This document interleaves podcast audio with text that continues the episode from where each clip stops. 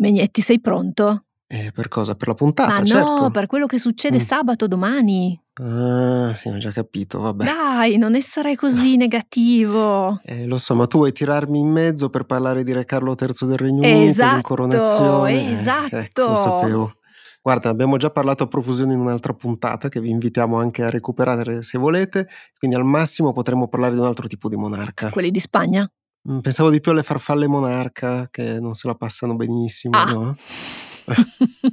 Vabbè, dovremmo parlare però poi anche delle farfalle monarca, però intanto oggi parliamo di far piovere a comando, di scippi scientifici e di elefanti che sbucciano banane. Io sono Emanuele Megnetti. E io sono Beatrice Mautino e questo podcast del Post si chiama Ci vuole una scienza.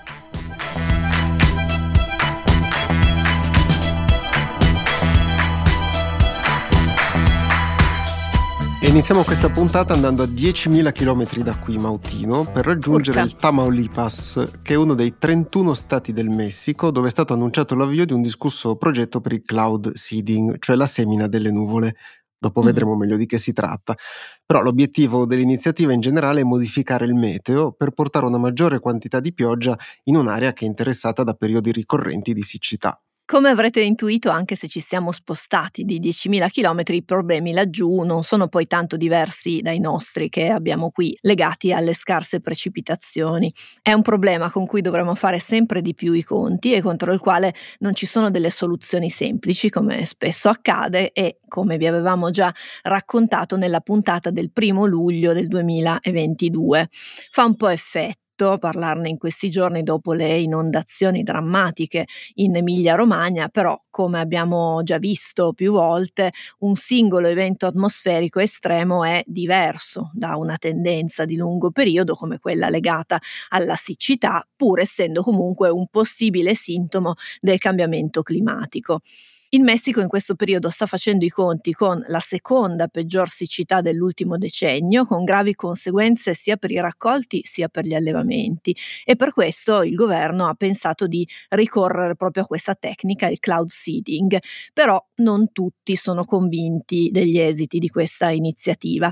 A oggi le prove scientifiche sull'efficacia di queste pratiche per fare piovere, perché poi alla fine a questo devono servire, non ci sono, quindi non ci sono delle prove che siano così convincenti o magari ci sono delle prove che sono però abbastanza carenti o comunque insomma frammentate, nonostante nel settore si stiano investendo grandi quantità di denaro con aziende e anche start-up alla ricerca di quello che insomma sembra un po' essere il santo graal, no? quindi far piovere a comando.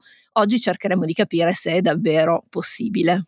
Ecco, allora prima di vedere se sia davvero possibile può essere utile vedere come si forma naturalmente la pioggia e quindi ricorreremo a un modello che è super semplificato del ciclo dell'acqua e quindi ne approfittiamo anche per salutare tutti i meteorologi, le meteorologhe, i climatologi e le climatologhe in ascolto. Allora, possiamo dire che in proporzioni variabili l'acqua è presente nel suolo, nei fiumi, nei laghi, nei mari, nelle piante, negli animali e anche nelle persone che ascoltano questo podcast, Mautino direi, no? Eh beh sì, eh. tanta acqua tra l'altro. Ecco. Tra l'altro noi speriamo di aiutare a rendere meno aridi elementi, con ci vuole una scienza, quindi... Bella lì.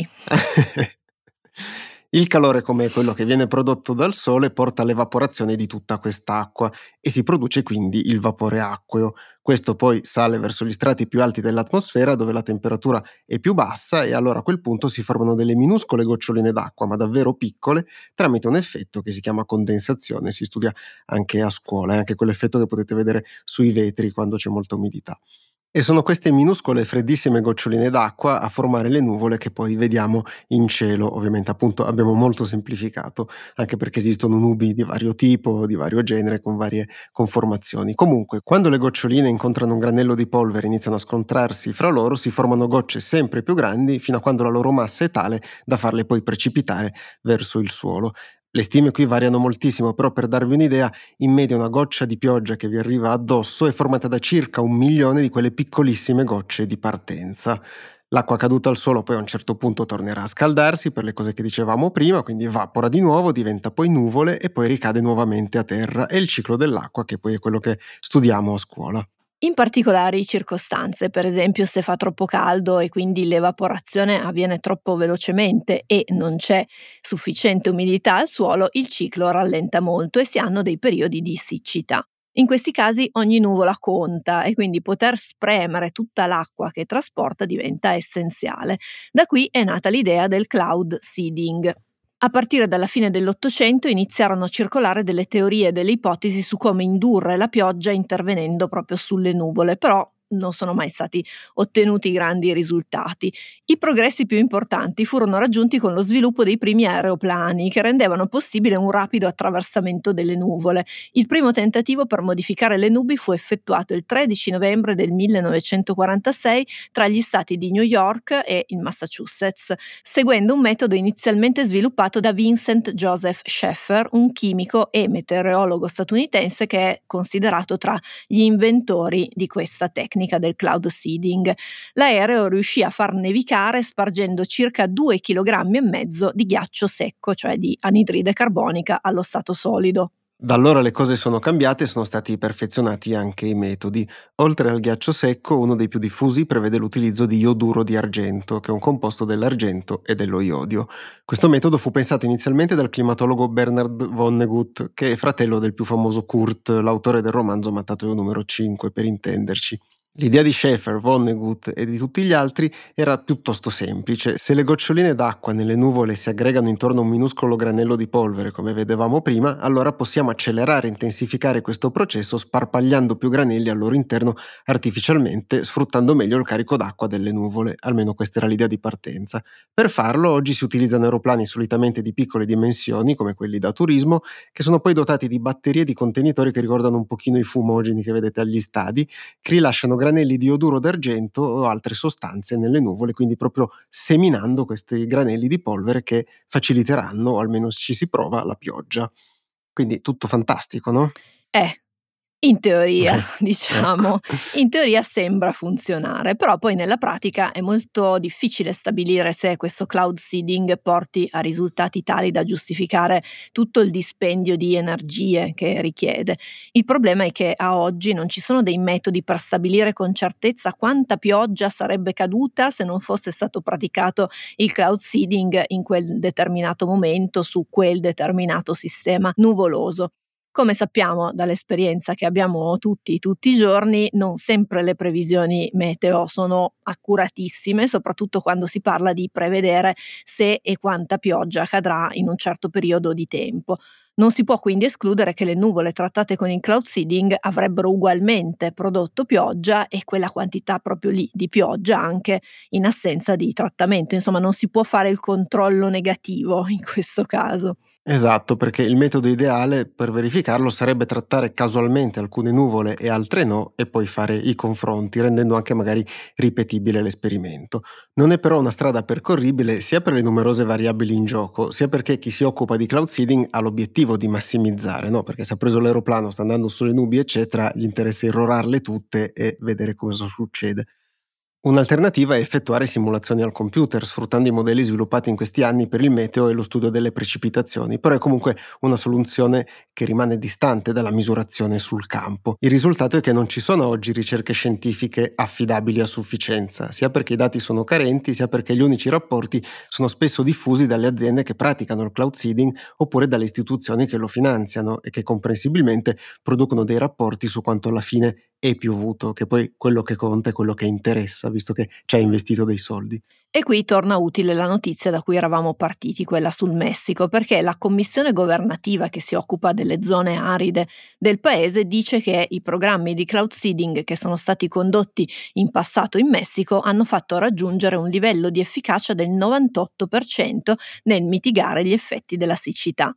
La rivista Nature ha chiesto qualche informazione in più, non ha ottenuto molti dettagli e la commissione ha chiarito di non essere un'istituzione scientifica, quindi ha detto vabbè, noi non facciamo scienza, eh.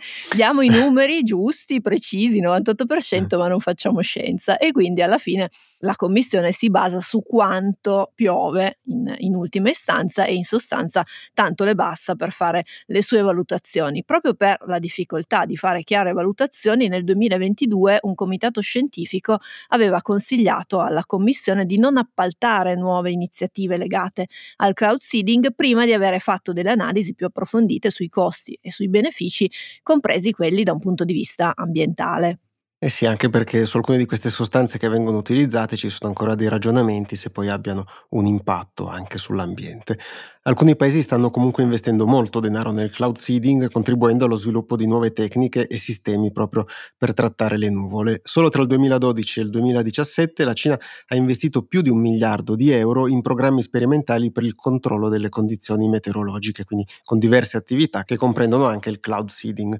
Il governo cinese ha anche in più occasioni annunciato piani per avere un sistema avanzato di modifica del meteo, così lo definiscono, per un'area pari a circa 5,5 milioni di chilometri quadrati, quindi più di una volta e mezza l'estensione dell'India. È un progetto su amplissima scala rispetto a quelli più piccoli che vedevamo in Messico.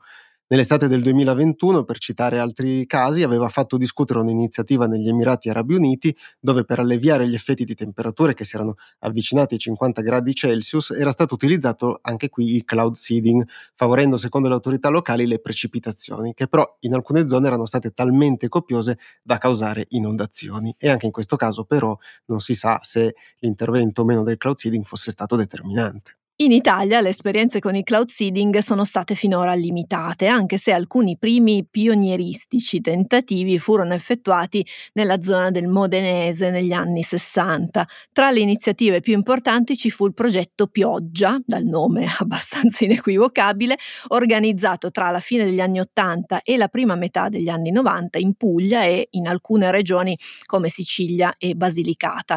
In Puglia fu disperso ioduro d'argento con dei risultati stati abbastanza alterni. Dallo scorso anno si è tornati a parlare di cloud seeding dopo la siccità molto prolungata che ha interessato soprattutto le regioni del nord, però secondo gli esperti il cloud seeding da solo non può comunque essere sufficiente per risolvere i problemi legati alla siccità. Prima di tutto perché, come abbiamo ascoltato, per avere qualche risultato occorre che ci siano delle nuvole, altrimenti eh, non è che puoi far piovere dal nulla. Per mitigare gli effetti della siccità servono interventi strutturali come la costruzione di bacini dove possa essere accumulata l'acqua piovana che potrà poi essere utilizzata nei periodi in cui non ci sono nuvole all'orizzonte e quindi non piove. Secondo i sostenitori del cloud seeding, inoltre, il trattamento delle nuvole rende possibile la raccolta di maggiori quantità d'acqua per rifornire le riserve e quindi può essere utilizzato in questi casi. In Italia si discute dallo scorso anno di queste riserve e del fatto che dovrebbero esserne costruite di nuove, però non ci sono stati molti progressi per realizzarli, nonostante adesso ci sia anche un commissario alla siccità, perlomeno annunciato, e la conseguenza è che potremmo ritrovarci presto nelle condizioni dello scorso anno. Okay, I'm James Watson and I'm Francis Crick. Crick, Crick, Crick, Crick. And ain't nobody fresher than Watson and Crick. Crick, Crick, Crick. That double heat, that double heat.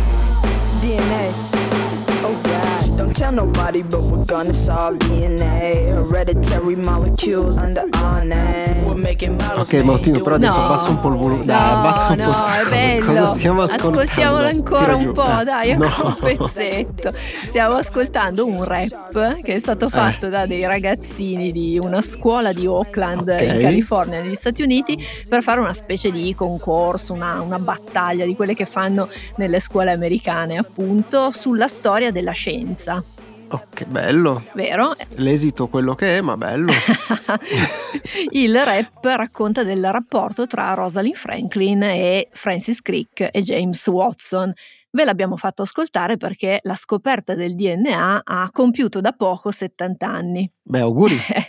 Nella settimana a cavallo tra aprile e maggio del 1953 la rivista Nature pubblicava tre articoli molto brevi che ne descrivevano la struttura. Uno di questi era firmato da James Watson e Francis Crick, un altro da Maurice Wilkins con Alex Stokes e Herbert Wilson e il terzo aveva come autori Rosalind Franklin e Ray Raymond Gosling. Alcuni di questi nomi ci sono poi diventati familiari per quella scoperta, per esempio, una decina di anni dopo, nel 1962, Watson e Crick vinsero il premio Nobel per la medicina insieme a Wilkins, mentre di Rosalind Franklin abbiamo sempre sentito raccontare una storia di furti e soprusi sostanzialmente. Questa versione ha avuto molto successo ed è anche alla base di un'opera teatrale di Anna Ziegler, interpretata da Nicole Kidman e messa in scena nel 2015 a Londra, ed entrata poi nella cultura popolare facendo diventare Franklin un'icona femminista. A farla circolare questa storia ha contribuito James Watson, che nel suo libro La doppia elica, uscito nel 1968, ha raccontato di aver avuto l'intuizione della struttura del DNA grazie a un'immagine rubata proprio a Rosalind Franklin da Wilkins. Questa immagine, la fotografia 51, ha fatto letteralmente la storia. Intendiamoci, se uno la vede non si vede la doppia elica per come abbiamo imparato a riconoscerla, ormai l'abbiamo vista disegnata un po' dappertutto. Se cercate su Google fotografia 51 potete vedere che si tratta di una lastra, come quelle che facciamo in ospedale, con dei segni disposti attorno a un cerchio che a un occhio inesperto non dicono niente, ma all'occhio esperto invece mostrano l'ombra del DNA, o meglio, di una delle possibili forme del DNA. Rosalind Franklin infatti era una bravissima cristallografa e nello specifico cercava di determinare la struttura delle molecole ai raggi X e grazie a questo metodo riusciva a ottenere immagini che erano molto nitide. Tra l'altro era anche molto brava poi a interpretarle. Questo lavoro, che prevedeva un'esposizione pressoché continua alle radiazioni visto che lavorava con i raggi X, le provocò un tumore all'ovaie e poi la morte a soli 37 anni nel 1958. Però la storia ha sempre trattato Franklin come una scienziata ingannata dai suoi colleghi e che non era stata in grado di decifrare quell'immagine. Ed è servita appunto l'intuizione geniale di Watson, secondo questa versione, che non era nemmeno un cristallografo, ad arrivare poi alla soluzione dell'enigma. Peccato però che non sia quello che poi è veramente successo. Davvero, lo hanno scoperto Matthew Cobb, che è professore di zoologia all'Università di Manchester nel Regno Unito, e Nathaniel Comfort, che è professore di storia della medicina alla Johns Hopkins University di Baltimora negli Stati Uniti. I due ricercatori hanno analizzato dei documenti inediti e hanno raccontato i risultati della loro ricerca il 25 aprile di quest'anno sulla rivista Nature, quindi a 70 anni da quei primi articoli pubblicati. La loro ricostruzione ci racconta che Watson ha effettivamente visto la foto 51, ma un po' per caso e poi senza grandi cospirazioni sue oppure di, di Wilkins e soprattutto senza quell'intuizione geniale che forse con uno slancio un po' da romanziere Watson aveva descritto nel suo libro. La fotografia 51 era un'immagine che presa da sola e in assenza di misure precise diceva una cosa che di fatto all'epoca si sapeva già, e cioè che il DNA ha una struttura struttura elicoidale, quindi a elica. E qui è bene chiarire che succedeva spesso che gli scienziati che lavoravano alla definizione della struttura del DNA condividessero man mano le scoperte che facevano. Del resto la ricerca scientifica funziona in questo modo. Lo aveva fatto anche la stessa Franklin, sia nei rapporti che produceva regolarmente per i suoi supervisori, e che questi sì sono stati poi mostrati a Watson e Crick senza chiedere il permesso del gruppo di lavoro di partenza, ma anche con comunicazioni informali che erano state poi ritrovate dai due storici. Franklin, per esempio, aveva comunicato le misure che aveva fatto sulle immagini cristallografiche e in particolare una misura che poi è diventata fondamentale, quella di 34 Armstrong. Un Armstrong è un decimiliardesimo di metro, quindi diciamo molto poco, una distanza molto piccola e comunque questa misura segna il passo dell'elica, cioè di fatto la distanza di un giro. Se guardate i disegni tipici del, del DNA è quella distanza tra due strozzature che corrisponde corrisponde circa a 10 coppie di basi azotate, quindi di quelle letterine che compongono il DNA. Franklin aveva anche raccontato di come il DNA fosse una molecola enorme, con un numero di atomi maggiore di qualsiasi altra molecola conosciuta all'epoca. Questi dati, uniti agli altri che stavano emergendo in quel periodo, sono serviti come a Watson e Crick, però in una fase secondaria, quindi di conferma del modello teorico che i due scienziati hanno prodotto in sei settimane, lo hanno poi raccontato con un processo che hanno descritto come per tentativi ed errori nel quale un po' facevano i calcoli e un po' provavano a fare dei modellini di cartone. Uno di questi modellini, l'ultimo, è diventato poi famoso perché è ritratto in una foto con i due ricercatori che lo guardano lo indicano, insomma una foto di quelle abbastanza iconiche. Comunque Watson e Crick, una volta che hanno trovato il modello concettuale, hanno poi usato tutte le misure, tutti i dati che nel frattempo avevano raccolto in maniera più o meno legittima per verificare la solidità del loro modello teorico. Nel frattempo, grazie alla sua abilità, Franklin si era accorta che la struttura elicoidale del DNA non veniva alterata dalla sequenza di basi, cioè dalle letterine scritte.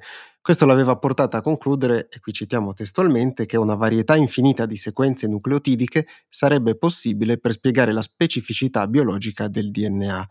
mentre non era riuscita a risolvere altri enigmi dell'epoca, come il perché le basi viaggiassero sempre a coppie, quindi la A sempre con la T e la C sempre con la G oppure non aveva fatto in tempo a rendersi conto che i suoi dati implicavano che i due filamenti di DNA fossero orientati in direzioni inverse. Su questo arrivarono prima Watson e Crick, anche perché Franklin, a differenza loro, lavorava da sola in un ambiente abbastanza ostile nei suoi confronti. Questo però comunque non deve sminuire il lavoro che fecero Watson e Crick nel processo di scoperta del DNA. L'errore di Watson e Crick per gli storici Cobb e Comfort è stato di non chiedere ufficialmente il permesso di usare i dati dai colleghi e poi di non renderne debitamente conto nello studio pubblicato su Nature nel 1953. Lo hanno fatto in realtà parzialmente solo l'anno successivo, in uno studio più esteso, che però non viene quasi mai citato, nel quale Watson e Crick scrivono che senza i dati di Franklin, e qui citiamo testualmente, la formulazione della struttura del DNA sarebbe stata molto improbabile, se non impossibile. I due scienziati fanno poi implicitamente riferimento al rapporto del gruppo di lavoro, quello che hanno letto, insomma senza chiederne il permesso, ne parlano come di un rapporto preliminare in cui Franklin e Wilkins avevano suggerito in modo indipendente che la base della struttura del DNA è elicoidale e contiene due catene intrecciate con un passo di 34 Armstrong, quindi di fatto avevano dato tutte le coordinate per poi proseguire con il lavoro. Ciò che poi conta e che segnalano i due storici è che questa dichiarazione rafforza la tesi che Franklin fosse un membro alla pari del gruppo di quattro scienziati che ha scoperto la struttura del DNA e che forse se fosse stata ancora viva nel 1962, quando il Nobel per la medicina era stato assegnato, le cose forse sarebbero andate diversamente. Poi certo il Comitato per il Premio Nobel avrebbe avuto un bel problema perché per le regole interne i premi possono essere assegnati a un massimo di tre persone, però forse se la sarebbero giocata almeno alla pari. Quindi, in estrema sintesi, da questa ricostruzione possiamo dire che emergono due elementi principali. Il primo è che Watson romanzò la storia della foto 51, aveva ammesso senza problemi di averla rubata, così poi da potersi attribuire la paternità dell'intuizione geniale sulla struttura del DNA. Il secondo è che Franklin non aveva tenuto segreto il suo lavoro ed era anche consapevole che era stato condiviso anche con Watson e Crick. Quindi diciamo non ci fu prettamente un furto, però al tempo stesso Franklin aveva capito molte cose, ma avendo poi molta meno visibilità. Quella che vi abbiamo riassunto è una storia molto bella e io personalmente confesso che quando ho letto il titolo dell'articolo di Cobb e Comfort su Nature ero un pochino contrariata e Megnetti lo sa. Sono sempre stata un membro del team Franklin, un po' per solidarietà femminile e un po' anche perché James Watson sul piano umano è un personaggio molto controverso, per usare un eufemismo, con posizioni razziste e anche abbastanza becere nei confronti delle donne. Sul post potete trovare un articolo di molti anni fa dal titolo James Watson, premio Nobel e persona orribile, che rende bene l'idea. Abbastanza, sì. Quindi la storia che vede lui cattivo e lei vittima, per quanto si sapesse già che comunque era una versione quantomeno romanzata, mi è sempre piaciuta molto e temevo di rimanere delusa nel leggere queste nuove scoperte. E invece no, perché questa nuova storia che ha la solidità ovviamente delle ricerche fatte bene è decisamente migliore della precedente. È la storia di una grande scienziata che ha contribuito alla pari dei suoi colleghi, pur partendo un po' svantaggiata, a una delle più grandi scoperte dell'umanità. Com'è un servizio clienti a 5 stelle? Ce lo racconta chi lo ha provato. Siete veramente perfetti, siete gentilissimi e ultra rapidi. Resto con voi sicuramente perché mi sono trovato veramente bene.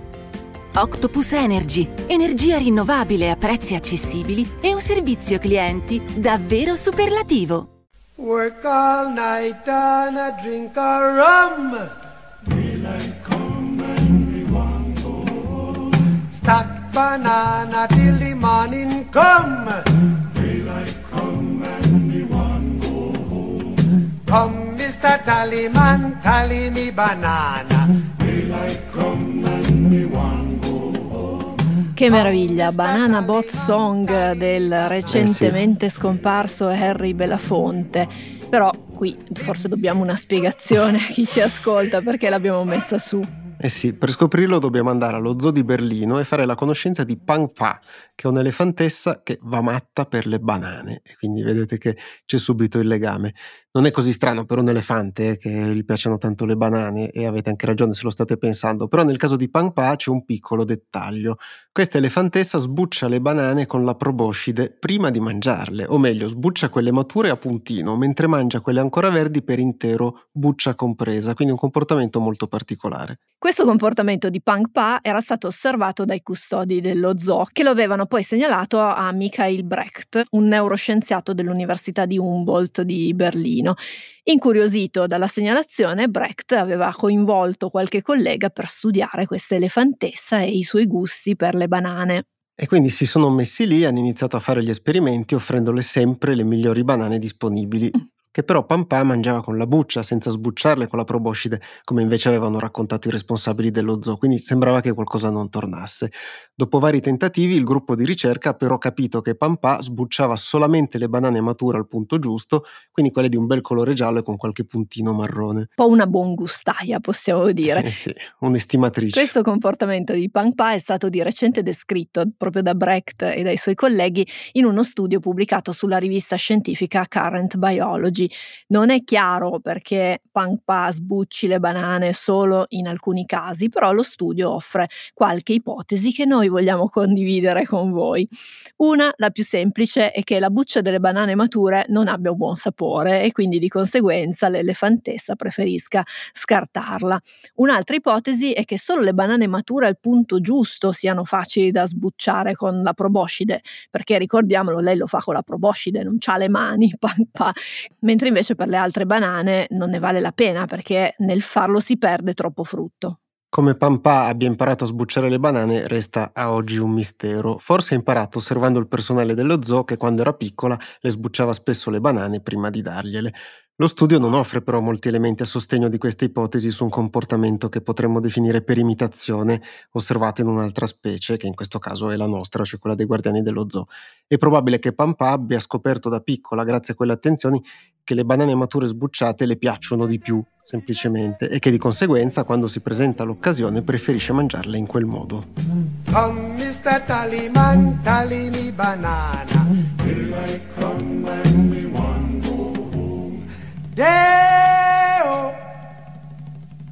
E sulle note sempre di Banana Bot Song chiudiamo questa puntata. Vi ringraziamo per averci ascoltati anche oggi, vi invitiamo a condividere questa e anche le altre puntate di Ci vuole una scienza con i vostri amici, i vostri parenti, insomma con chi volete, a noi fa sicuramente piacere e vi invitiamo a scriverci come sempre a ci vuole una scienza chiocciolpost.it. Trovate queste e tutte le altre puntate di Ci vuole una scienza, ormai l'archivio è bello grosso e sostanzioso su tutte le piattaforme e sull'app del Post. Vi ricordiamo che Ci vuole una scienza esce alle 10 ogni venerdì, ma se magari ve lo dimenticate potete attivare la campanella per ricevere le notifiche sulla vostra app preferita, magari quella vostra preferita è proprio quella del Post. E noi intanto ci sentiamo appunto venerdì prossimo. Ciao! Ciao.